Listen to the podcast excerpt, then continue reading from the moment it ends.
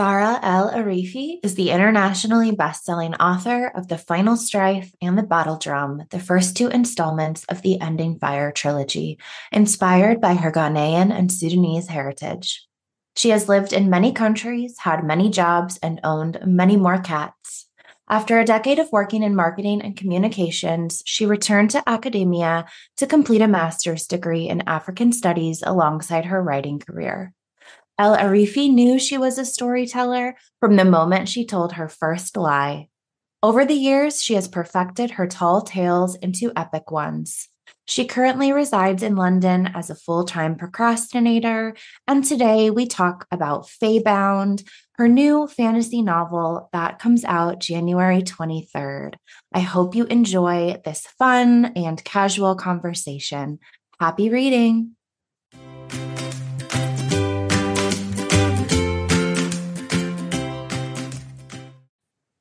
Hi, everyone. Welcome to this episode of the Professional Book Nerds podcast.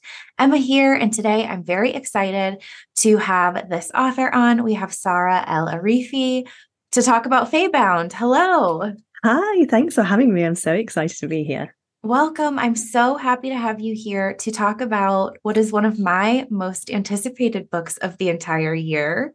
Oh my God. Uh, Faebound. So, for our listeners, this book comes out on January 23rd in the United States, January 18th in the UK. So, not yeah. too long to wait now. Yeah, crazy. I don't know where the year's gone. it's very exciting. And so, for our listeners, can you tell us a little bit about what to expect in Faebound? Yeah, absolutely. It's it's funny because you always get I as an author, even though I've been doing this for so many years, I always get stumped by that question. I'm like, what are these books about? I've been writing for years. Um, so let me attempt to. Um, Faebound is about two sisters who get captured by the Fae. Um, the Fae in their world has not really existed outside of history books. They pretty much thought the Fae had gone extinct. Um, and it is a fated mates, uh, enemies to lovers, um, a lot, a lot of lovers. um, it's just, it's just the been the biggest joy writing about Fae and mixing together and the cultures that I grew up in in a new and unique way. And I just, I've just loved it, and hopefully readers do too. I can only speak for myself, but I will say that every chapter I read of this book, it was like it just made me smile. And every like thing that was revealed that I won't mention, I was just like either extremely happy or just in shock. Yeah, I love twists. And I think people who've read my earlier work have got to this. I, I don't even try and do it, but there's like almost like a three twist structure structure that I always have. I have one twist that I always kind of lay the breadcrumbs for that I really want readers to like know and figure out because I want them to feel like, you know, you got one. And then I have another twist that's a little bit more obscure that you know some readers who are really clever will figure out and then I'll have one that is just so left field that very few people figure out. Yes yes. I'm like, we may have to chat about this off recording for spoilers, but there, I love yeah. that though, where there's like breadcrumbs sort of peppered throughout, and then a few that are a little bit more, a little bit trickier to figure yeah. out. Yeah.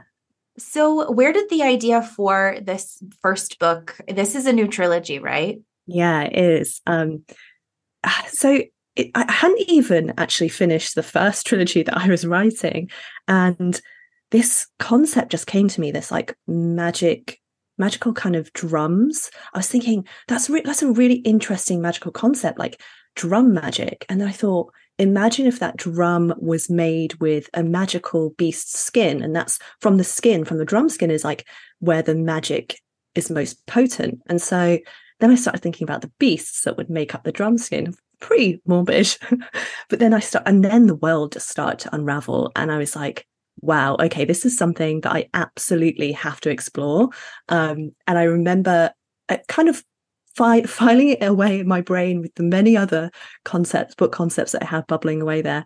And um, before even the final strife came out in um, 2022, my editor said to me, Have you got another idea? Because, you know, we're really interested. We can see that the final strife is getting a lot of buzz. We're really interested in like continuing our partnership. And I was like, Guys, my first book's not even out yet. Um, and they and they said, you know, can, can you tell me anything? And I said, I think the exact phrase I said was uh, "black thirsty elves with drum magic," and then and I saw my editor's face, and she's like, "This sounds amazing," and I was and she was like, "Can you can you write me up a sample?" And I was like, "But I've got some other books to write first. she was like, "No, no, do it, please. We're really interested." And um, yeah, and I, I just wrote it, and it, I wrote it so quickly, and like the whole novel, I think took me from first page to last page, the first draft, which is always absolute rubbish. Um, but the first rubbish draft, it took me about six weeks from the first word to the last period. Wow. So yeah, that yeah. everything just like really came to you. Yeah, because it's really interesting because I only have when I'm kind of coming up with a concept, I just have concepts. I don't have anything beyond like drum magic, elves. I knew the Fae and humans were going to be other two beings. I knew there was going to be this magical beast, but I had no sense of plot. And so I have to write to figure out the plot. And so this just came to me really quickly. And I often tidy up and and um, my edits are huge, like massive edits. I, you know, I, I think the final strife started off at um, 300 pages and ended up at like 650 pages. So it was like a real, like my edits are huge. Um, and because I have no idea of plot when I'm starting it, so I have to like get to the end to go, okay, now you need to absolutely rewrite everything. So yeah, it, it did. Faebound definitely came to me really quickly.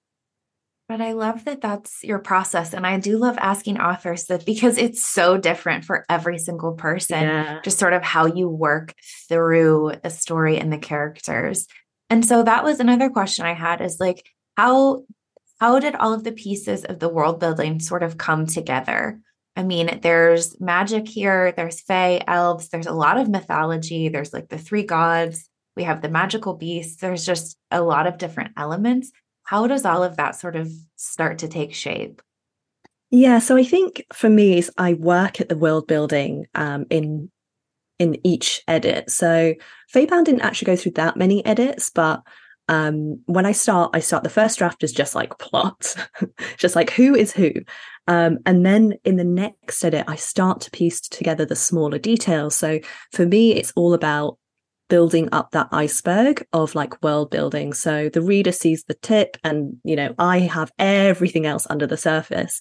And so a lot of what I I do in my planning stages is like I know the culture and the so there's there's four different districts in in Faebound, um, eclipse, crescent, um, uh, waning, and waxing. So those are the the four based on on the moon, um, obviously um, and uh, so in those kind of four districts, I have built the culture, the, um, the, the the politics, the environment. I know that it might be a throwaway a throwaway line in Faebound.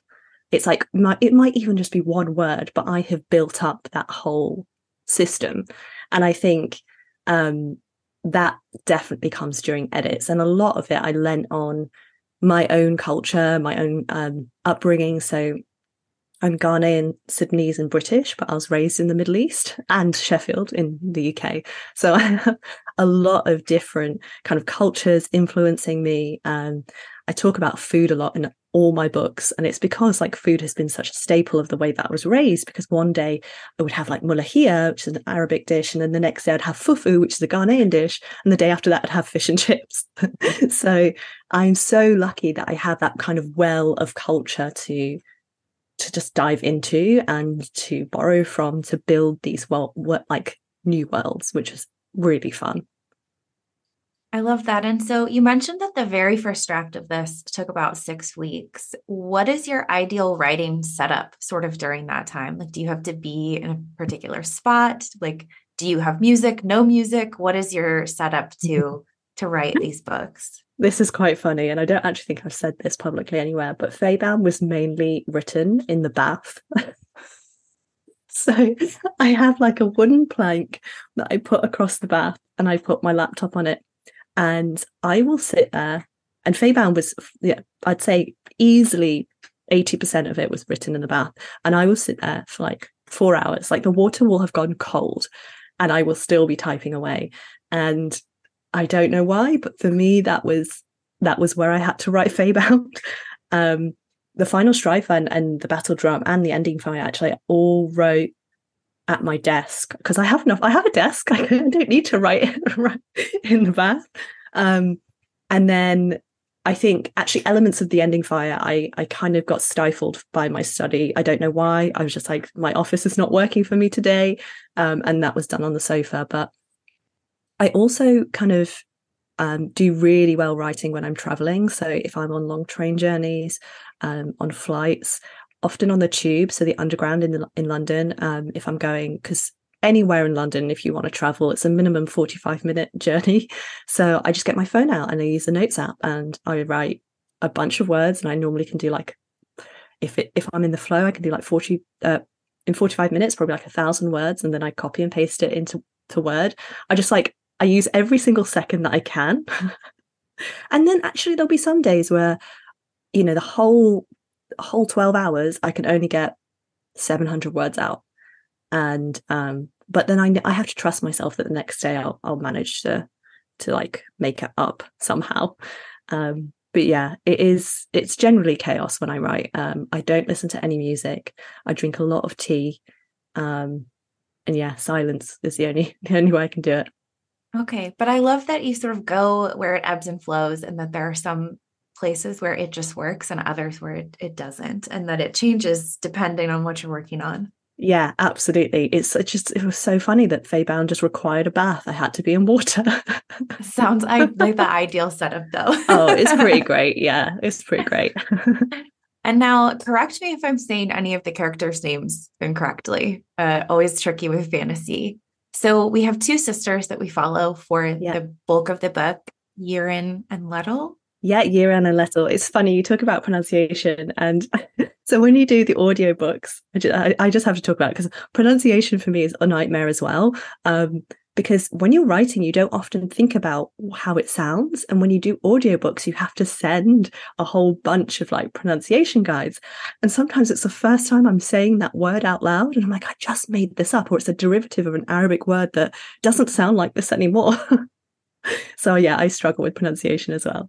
Well, and I think as well, I mean, as a, a reader of fantasy, sometimes I just like sort of gloss it over in my head, yeah. you know, because yeah. you're like, mm, I'm not quite sure about this, but I know who it is. And we're yeah. just gonna and so then when I I have to ask authors the question, I'm like, wait, do I know how to say this at all? And I speak, yeah. um, but yeah, so we have two sisters. Their dynamic as sisters, you know, and siblings is heartwarming, but it's also complex. So, yeah. what made you want to write about specifically their sister dynamic? So, I'm an elder sister. And um, for me, I just think there's something so special about the silly little, like, no matter how old I am, no matter that I'm in my mid 30s, uh, when I'm with my sister, I turn into a child. I, and it also not from just like a, a we, we start, you know, laughing and doing silly things, but also from an argument perspective, some of our arguments are just so silly and stupid. And I thought that's a really interesting dynamic like the way that you you love this person so deeply but you can also hate them very much in a way that's not you know it's surface level hate. It's in that moment you just my sister can make me angrier than anyone in the world. And yet I love her so much and I will do anything for her. And I thought right I need to explore this in like a a much wilder setting in a most explosive in a more explosive way where there are things like war going on and people are prisoners and things like that. And for me it was it was pushing the, that sisterly bond to the limit and seeing what would happen. And i just yeah i really love that. There's a, a line in the book which is the the scars of their life fused them together. And i think that's so true about sisters like you or siblings at all. You you don't choose each other but you are forever ingrained in each other's lives. And I think, you know, it doesn't necessarily need to be a, built on trauma, but I think there is something really interesting about exploring that trauma that you've been through with someone. Um, and so, yeah, Yeeran Lettle came to me. Yeah, and I like that the the through line though of the story is right that they they sort of have their issues they know how to press each other's buttons almost immediately but you can sort of see how much they do care for one another and that that sort of love when everything comes you know to potentially harm them they're sort of they're each other's first advocate uh, absolutely revealing anything at all about what happens but I also think it's really interesting like they they can remember certain things as siblings totally differently. Yeah. So the way that you remember certain experiences and I think you touched on this a little bit from each of their perspective. They describe the same exact thing but with slightly different twist. Yeah. Um, and I think that yeah, that's really absolutely. fascinating. I uh, yeah, and that's definitely borrowed from my own experiences, you know. Um I think one of the scenarios in which they remember things differently is that I think Lettle screams in a clearing and scares away a creature that her uh, Yeeran and her father were trying to hunt. And so Yeeran's memory of it is um, that Lettle ruined that hunt, and Lettle remembers Yeeran running towards and ruined that hunt. So the, their perspectives, they both blame each other. And I think that's so interesting. I love playing with how people see things differently, even though like the facts of it were both the same the blame and the experience was different and i yeah i think that's really fascinating exactly how you can just sort of twist it a little bit to sort of what you what you remember and might not be the yeah. exact same as your siblings now, the title of the book is Faebound. We learn what that means in the context of the story. When did the title of this book become Faebound, or was it always? Okay, no. So I, I don't think I've spoken about this publicly either. Um, so it was originally, and I have to preface with this with the fact that every title I've ever chosen has been changed. Everyone has always hated a title I've ch- chosen, so I, I kind of choose them knowing they're going to ch- they're going to change. And at this stage, my agent didn't even let it get to my editor. She was like, "No." And so the original um, title was Glory Bound, and my agent was like, no, it just sounds either like a self-help book, that self-help book, or something about S&M. So I think I think maybe not. Um, and so the second version was Beastbound, um, which I liked, but gave a different connotation to Faebound. I think Faebound is softer, immediately draws those people who read particularly Fae books will know straight away, okay, it's Faebound, it's a Fae book. Um, and so from a marketing perspective, I under- totally understood why they preferred Faebound. Um, but I had a three three book it's like a kind of construct. I had like uh, it was going to be Beastbound was going to be book one, and then Faebound was going to be book two, and then Thricebound was going to be book three, and all of that is not the case anymore. So that's totally been changed. Um, so we'll see what they decide book two is going to be called. Um, I wait with bated breath. I I've no idea because yeah, honestly, I'm terrible with titles. No. And so I love the title Faebound and and certainly in the context of the book, what it means to yeah. the characters. Yeah, absolutely. And of course, it looks gorgeous on the cover of the book as well. I know so. the cover is so gorgeous. I love it. It's so good. And just because we're talking about it, I do love talking about covers because yeah. obviously we say don't judge a book by the cover, but it is something that intrigues us or catches our eye. How did the cover sort of come to be for this? Oh, it's this was stunning. actually, yeah, oh, I, I, love it. It's probably one of my favorite covers I've ever actually seen on any book ever. Um, and it was one of the most difficult processes, um, not from my perspective. I'm fairly easygoing when it comes to, um, you know, they pitch me ideas. I'm like, great, let's try this, let's see. Um, but we had, I think we actually had four, no, I think we had 12 concepts in March last year, um, and all of them got ditched um, because uh, uh, within the process of marketing and sales, no one could agree. And so I think all 12 of them ended up being ditched. Um, and then we had, we briefed in an illustrator and it was the same kind of concept of what we had now but my editor wasn't fully happy with it. And i think she was entirely right. I think the the style wasn't right. And then she found this illustrator so joe wilson. Um, and so by this point we're now in like october last year. So it was a really late release um cover because we'd gone through so many iterations. But i'm so glad because at the end at the end of the day we got like the most incredible cover. So um yeah i'm just i'm just so happy and i, I just love it it's so evocative um it's like romantic but also quite like crimsony i don't know it gives me lots of feelings and i love it it does. And you actually got quite a few really cool cover editions yes. uh, with this. So, like, there's the Waterstones edition, uh, yes. the Goldsboro one, which was stunning, and then the FairyLoot as well, right? Yes. So, um, I've been very, very lucky to have some amazing editions. So I, I call the the kind of main edition um, the midnight edition because um, it was it's midnight. Um, yeah. And then we have the FairyLoot edition, which is Dawn, um, which is blue and it's got a sun, so it's slightly different illustration.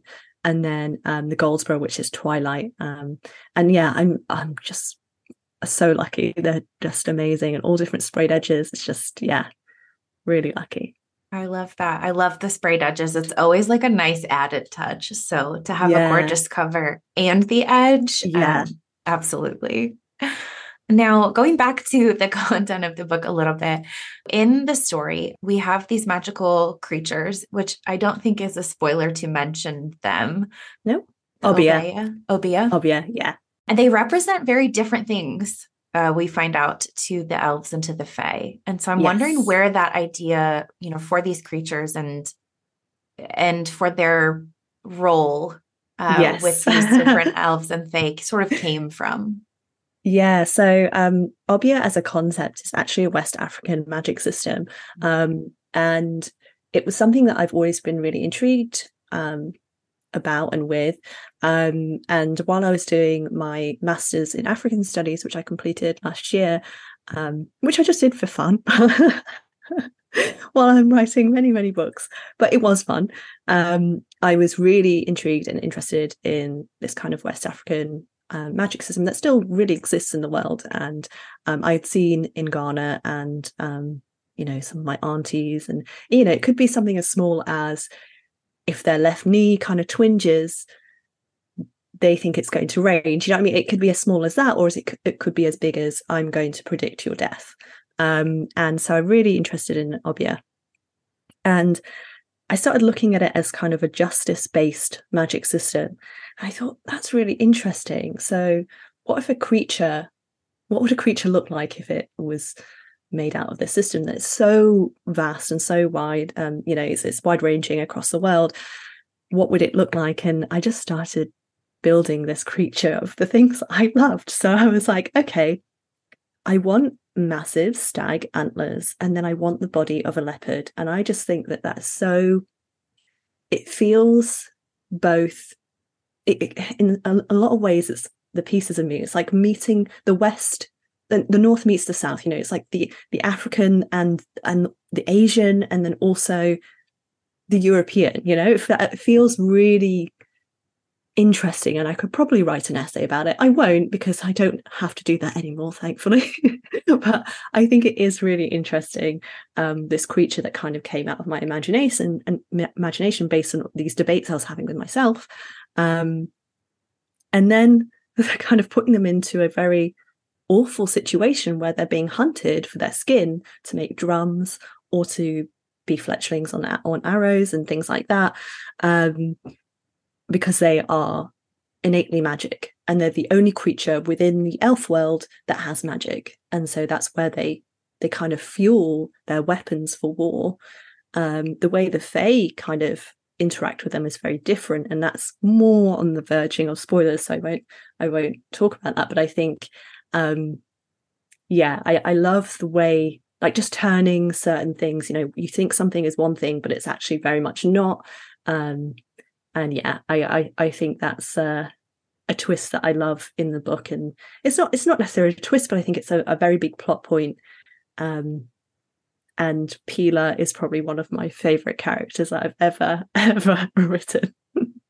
She's fantastic. Yeah. And I I do love though that this sort of creature came out of a lot of different things for you and and part of just your imagination because I think sometimes, you know, fantasy stories rely on other, you know, mythological references or things like that. So when I was reading this, I was like Googling, like, is this real? Is this, what is this? Yeah. it's so cool. Um, you know, where you drew the inspiration from and, and then sort of let imagination take over. Oh yeah, that is like that for me is basically how I work. I will start with the seeds of maybe something that exists, the, the tiniest, tiniest seed of something um, and then my, my mind will just take it so much further than it ever needs to go but i love that and that's why you know we have these wonderful books to read and sort of take us to new places that we just would not expect to be you mm-hmm. mentioned uh, in this story that uh, prophecy and so prophecy plays a large part in a lot of things that we see in Faebound. Coming up on 5 Minute News. I'm Anthony Davis. You might think it's partisan because maybe it's critical of one side or the other, but it's not. It's just the truth. And I think that's also something that's kind of unusual for Americans listening to the radio or to podcasts because the news landscape in the States has been so partisan for so many decades. So, five minute news is verified, truthful, independent, unbiased, and essential world news daily. I'm Ken Harbaugh, host of Burn the Boats from Evergreen Podcasts. I interview political leaders and influencers, folks like award winning journalist Soledad O'Brien and conservative columnist Bill Kristol, about the choices they confront when failure is not an option. I won't agree with everyone I talk to, but I respect anyone who believes in something enough to risk everything for it. Because history belongs to those willing to burn the boats. Episodes are out every other week wherever you get your podcasts. I'm interested to know why you think Lettle is so drawn to knowing all of the things she can about the future when sort of a big part of prophecy is that you can't necessarily do anything to change it. Yeah, it's really interesting actually. It's kind of um it's the control freak within me that exists in Lettle and it's this idea that if you know it you can change it. Not that you can change it, but if you know it that you you have a sense of control. Um, and I think one of the ways that she explains it is um, prophecy will, you know, for example, example, tell you that there's a drought coming in two weeks. Now, if you know that, you can put a bucket out now to collect rainwater. And I think that kind of level of control allows her to, yeah, just make sense of the world because she's had such a rough upbringing. I think Lettle's con- consistently trying to have power over things that she just can't and hasn't ever in her life. Um, and the way that di- divination kind of works in the world is that, again, because magic only comes from the Obeah, you have to god it's so brutal it's you have to read the entrails of the creatures so um, entrail reading is something that you know has existed for millennia and is something that um, I did a lot of research into. But then again, the seed of it, and I took it further. Um, and I think, yeah, the way that so that's something that's Lettle sees herself as diviner, so that's something that she does. She will read entrails to to come up with prophecy, and I think it is hundred percent about control, and it is, yeah, her trying to make sense of everything going on around her. And she does spend a good, again, it's so hard. I don't want to spoil anything, but she does sort of spend a good amount of time at the book, I think, trying to control things that she can't. Yes, as we often absolutely. do. yeah. And I think once you have a prophecy that's told about you, because it's really rare for you to tell, for you to, to kind of receive a prophecy about yourself, um, I think you want to change it, even though she knows that she can't. And it's something that she you know there's I'm I'm writing book two at the moment. She's still resisting. She's still resisting a lot of prophecy, and even though it's there, it's written in stone. It's like she she absolutely doesn't want to believe it. And I think because it's almost even though prophecy isn't necessarily word based, it's like a feeling. Like they translate it into language when they're reading, um, which is part of the experience of um, divination. There is it is still open to interpretation. And I think that is something that for her is like, what if it's wrong? Even though it's not, and it has never been. Mm-hmm.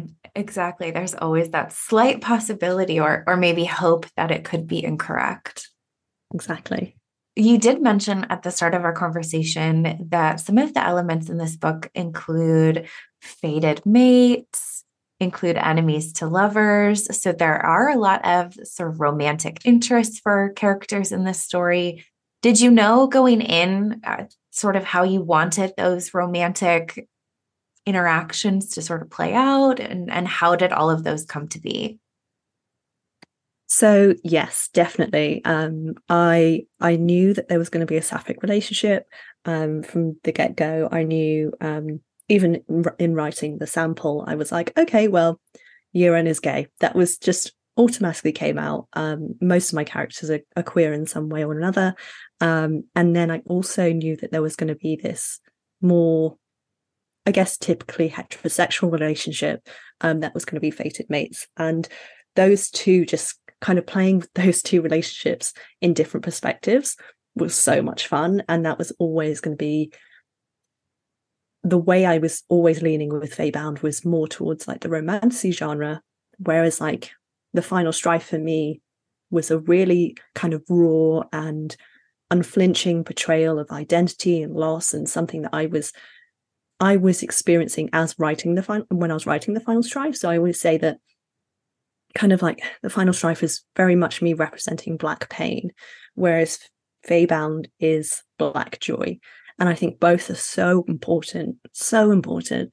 Um, but Faebound was just went in that direction. And yeah, I was absolutely having the time of my life with those romantic relationships and just you know, it's it is always going to be awkward writing sex scenes, um, and you know, more than one, um, and having multiple people edit them and multiple people copy edit them, um, and have opinions on them. But do you know what? I was just like, yes, it is strange thinking my mum is currently reading it, but you know, it's fine. Um, I think uh, they've seen worse. I, I said to my mum said to me once, um, I skipped all the violence in the final strife. I was like, what did you read? If you skipped all the violence, so she's probably going to skip all the sex in Faebound. So we'll see. I think as someone that reads a good amount of romance and romantasy, I think all of the scenes were very, very, very well done. Thank you very much. That means a lot. in just one person's opinion. And it's so subjective in what, you know, what you sort of enjoy or are looking for in those sorts of scenes. But um, yeah, it can it can be tricky. But I think it was very well. I don't want to say it was very tastefully done, but it was. Uh, Thank the, you. the language was lovely. Thank you. There was a lot of discussion. So I basically workshopped as many words as I could with a lot of my writer friends, and we were all sitting down. I remember we were actually in a cafe as well, so this was in public. I was like, "So, shall I use this word?" And everyone was like, "No, not that one." so it was basically sex scenes written by an entire room full of fantasy authors. Right in a cafe with fan- but that's that's fantastic though because i do think you try to get creative with how you're going to write it or you sort of determine what level of you know i don't want to say explicitness but like how oh, much yeah. you want to go into it or not. Absolutely yeah. Uh, and, and, i, I think- knew i wanted to go all in but then there was like certain phrases i was like i just don't want to use that phrase it takes me out of it so um yeah that was that was tricky, but you know what? So much fun.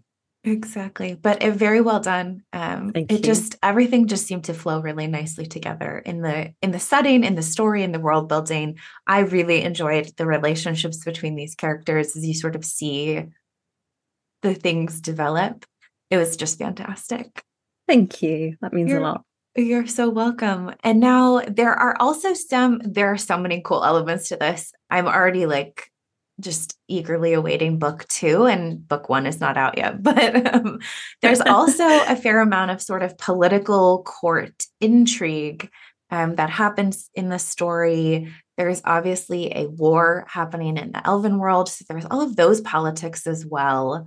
I'm interested in how you sort of crafted all of those different like political layers because it seems like most people are trying to achieve the same thing, but a lot of other elements are getting yeah. in the way. With yes. again, without giving too much away, but just how did you approach sort of adding all of those different political layers? So I think it comes actually quite naturally to me to kind of have like a a political or, or almost like military kind of setting or background. Um, and definitely when I first wrote the first draft of Faebound was about double the length of time in the Elven world before they went to the Fae realm. And I think that that was all down to me world building and setting up for book two, which rightfully my editors were like, we don't actually need to know what's happening in, you know, waxing or crescent right now. We just need to know what's happening waning, which is Yeeran and Lettle's district, and then move to the Fae realm.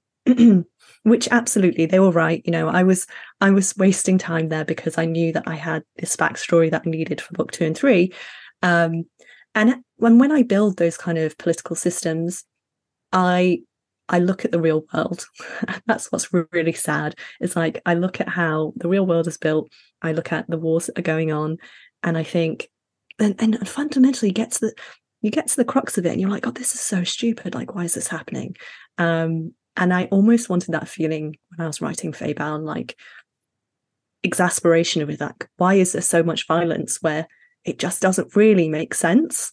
Um, and unfortunately, that's a mirror to our, our real world. Um, but I, I do kind of set up okay this is the political views of this world this is this district this is who's aligning with this one even though it's not you know again it will be mentioned like for a second in the book. Um i need that there so i know that you know that world is fully formed. And then when it came to the Fae realm it I can't go into too much detail because again it's a spoiler but I think I wanted to really examine the way people can be indoctrinated in different ways and have even though they're raised within the same family have totally different views or yeah i think i think I'll leave it at that. But that was how I kind of examined the political nature of the Fae realm. It's so true, though, where seemingly uh, you have some of these figures where their mission is the same, um, but other things seem to be getting in the way that don't quite make sense. Is, yeah, is it's like, and it's say. and it's so frustrating, and it's mm-hmm. so frustrating. And it was definitely that was something that I wanted to explore. Absolutely. And so, sort of similarly, uh, you know, a lot of readers will turn to the fantasy genre as a little bit of an escape from reality or from the real world. But certainly, books can be a really good tool for learning. And so, how do you sort of incorporate those real life lessons into that fantasy setting or, or that fantasy story? Yeah, I think I will always um, I always kind of revolve around things like identity politics. For me, that is something that's really important to me. Although there isn't necessarily um, racism or oppression in the same way in, uh, in Faebound as there is in the Final Strife, which is quite clear cut. It is something that I really want to explore and always have kind of you know there, there are different races here and although you know racism doesn't exist in the same way um there are differences that are perceived to be bad things. Um, or you know the the the Fae are vilified in the history and we don't actually know what happened um, things like that.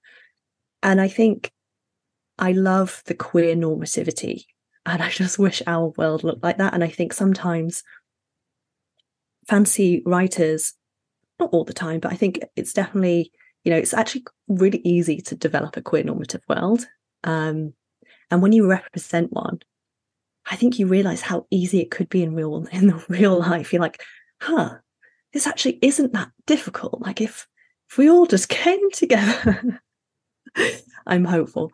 Um, so I think that is, you know, a, a way of education, I guess. You know, by showing something so simple, I think there's like a, a really throwaway line. Like there's there's trans characters throughout, there queer characters throughout, but there's a throwaway line where it's like, um, Lettle, there was mustaches were in or was it beards beards were in fashion um and Lettle was like one year she just decided, oh, she wanted one. And I didn't even, it didn't even occur to me to not have a woman try and have a beard. You know, it just, for me, it was showing how easy it could be to not have those kind of gender constraints. Um, and so, yeah, I think it is really important to have elements like that where you can. I also recognize that it's not necessarily fantasy's job to fix the world. Um, so I don't try, I don't go out of my way to go, this is a political statement that I'm trying to make. Um, I just do what I want to do. And if that manages to change some people's minds, then amazing. Absolutely. You sort of incorporate it where you can. Um, yeah. And I do think it's it is helpful. I think for some readers, right, where it's sort of in a you know a fantastical setting, just so that they look at it in a different way. Exactly. Yeah. Now you did say you are currently writing Faebound too. Is that right? Yes, I am. Okay. So again, in publishing, we're always like on to the next before yeah. this is even out. But is there anything you're allowed to talk about or share about the process. We at least know we're getting more books. Yes, it's a trilogy. um, and there will be a Fury point of view, which I'm very excited about. Um, I haven't written that yet, but that's going to be there. Um, other than that, you're just going to have to wait and see, I guess. Yes, I know it's so funny. And so I always ask authors this question, and obviously, you're only allowed to say so much. The first book isn't even out yet. but you said a fury point of view and my mouth just like was on the floor so i think um, readers and listeners will be very eagerly anticipating you know this book and then uh, the subsequent books in yes. the trilogy yes i'm very excited so a little bit of a a, gen, a little bit of a shift but Faebound related. You are doing some really fun book tour events in in yes. 2024 the Faebound ball in london. Yes. just, that looks like an incredible time. I know. It's next week. It's kind of wild. I still haven't got my outfit sorted but i'm going to. Um yeah it was quite funny. Me and my publicist sat down and i was like should we do something just like really fun and crazy and she was like yeah what and i was like i don't i don't know i was like maybe like what about like a Fae ball? And then as soon as I said it, I was like, no, no, no, no, that's silly. That's silly. And she was like, no, let's do it. and so we've got this amazing venue, got so many fairy lights, got like glitter makeup artists coming. It's yeah, I'm very, I'm very excited. It sounds fantastic. I love that you just like you're leaning into it and just going all out for this event. It sounds yeah.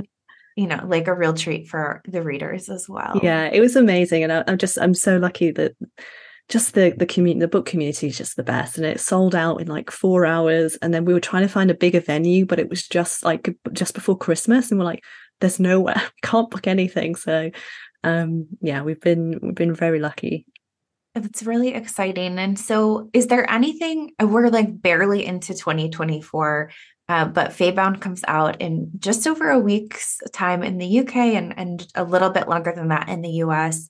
What are you sort of most looking forward to in 2024? Um, so I will be completing the final strife trilogy, so the the ending fire trilogy. So that's coming out in August. So yeah, I've got a double whammy year, which is really amazing. Um, I yeah, I'm really I'm really excited for Faebound to come out. I just can't wait to see it in a bookstore. That would be really exciting. I'm also uh, so I've got another book I'm writing this year, which is my histor- historical fiction debut, which is um, Cleopatra, and that's out next year. Is it? Yeah, next yeah. year. Um, and I'm doing uh, a research trip to Egypt, which will be amazing. So I'm very much looking forward to that. Um, but yeah, by the end of this year, I need to have written three more books. So I'm very busy. Extremely busy, but a lot to look forward to, I think. And yeah, starting yeah. off the year on a really good foot. Yeah, no, it's, it's it, I'm just so lucky to do what I do. Well, we're lucky. I'm like, we're as a reader, I feel very lucky to have read this book. Oh, thank you. And so, as we sort of wrap up uh, the conversation, is there anything that you would want readers to take away from the story in Faebound? I just want them to finish the book with a smile. I have had a few readers actually finish the book crying, which I was a bit concerned about. I was like, it's okay, all everything's going to be fine. Um, but I just, I just want people to go all in with the world and just immerse yourself and just come out with a smile. And that for me is the main thing. And that, you know, I have, I will have made that yeah that just makes my day you know just making readers happy um or cry you know I t- i'll take tears. I will take tears. Um but yeah i think that's yeah that's the main thing. And i think the i think the ending could elicit either a smile or tears or yeah, both. yeah yeah. I do see that absolutely and so for our listeners what is the best place for them to find you online to make sure that they're up to date with everything that's going on um, so I'm on Instagram um, at Saara El-Arifi, uh, Twitter, but updates only at Saara El-Arifi. Um, I have a website, which is saaraelarifi.com, and I'm on TikTok, which is also Saara El-Arifi. Perfect. Well, thank you so much for joining me today to talk about Faebound. It's been such a delight getting to know more about you and this book. Oh, thank you for having me. This has been such a pleasure. Readers can sample and borrow the titles mentioned in today's episode on overdrive.com, and our library friends can purchase these titles in Marketplace. Professional Book Nerds is proud to be an Evergreen Podcast signature program. To learn about other Evergreen podcasts, visit evergreenpodcasts.com. Our podcast is produced, recorded, and edited by Emma Dwyer and Joe Skelly and presented by Overdrive. To learn more, visit professionalbooknerds.com. Hey, there. I'm Hannah. And I'm Audrey. We are a sister filmmaking duo and co hosts of Sleepover, Sleepover Cinema, our show where we analyze the films that created the collective unconscious of the girls, gays, and theys of the late 90s and early 2000s. Princess Diaries, The Cheetah Girls, Aquamarine, Cinderella, the one starring Brandy. We haven't stopped thinking about these movies since we first saw them, and we want you to rewatch them and review them with us. Are these movies as bad as critics would have us believe? Do we even care if they are? We are always unpacking that very question on Sleepover Cinema. Check out Sleepover Cinema wherever you get your podcasts or at evergreenpodcasts.com. See you soon.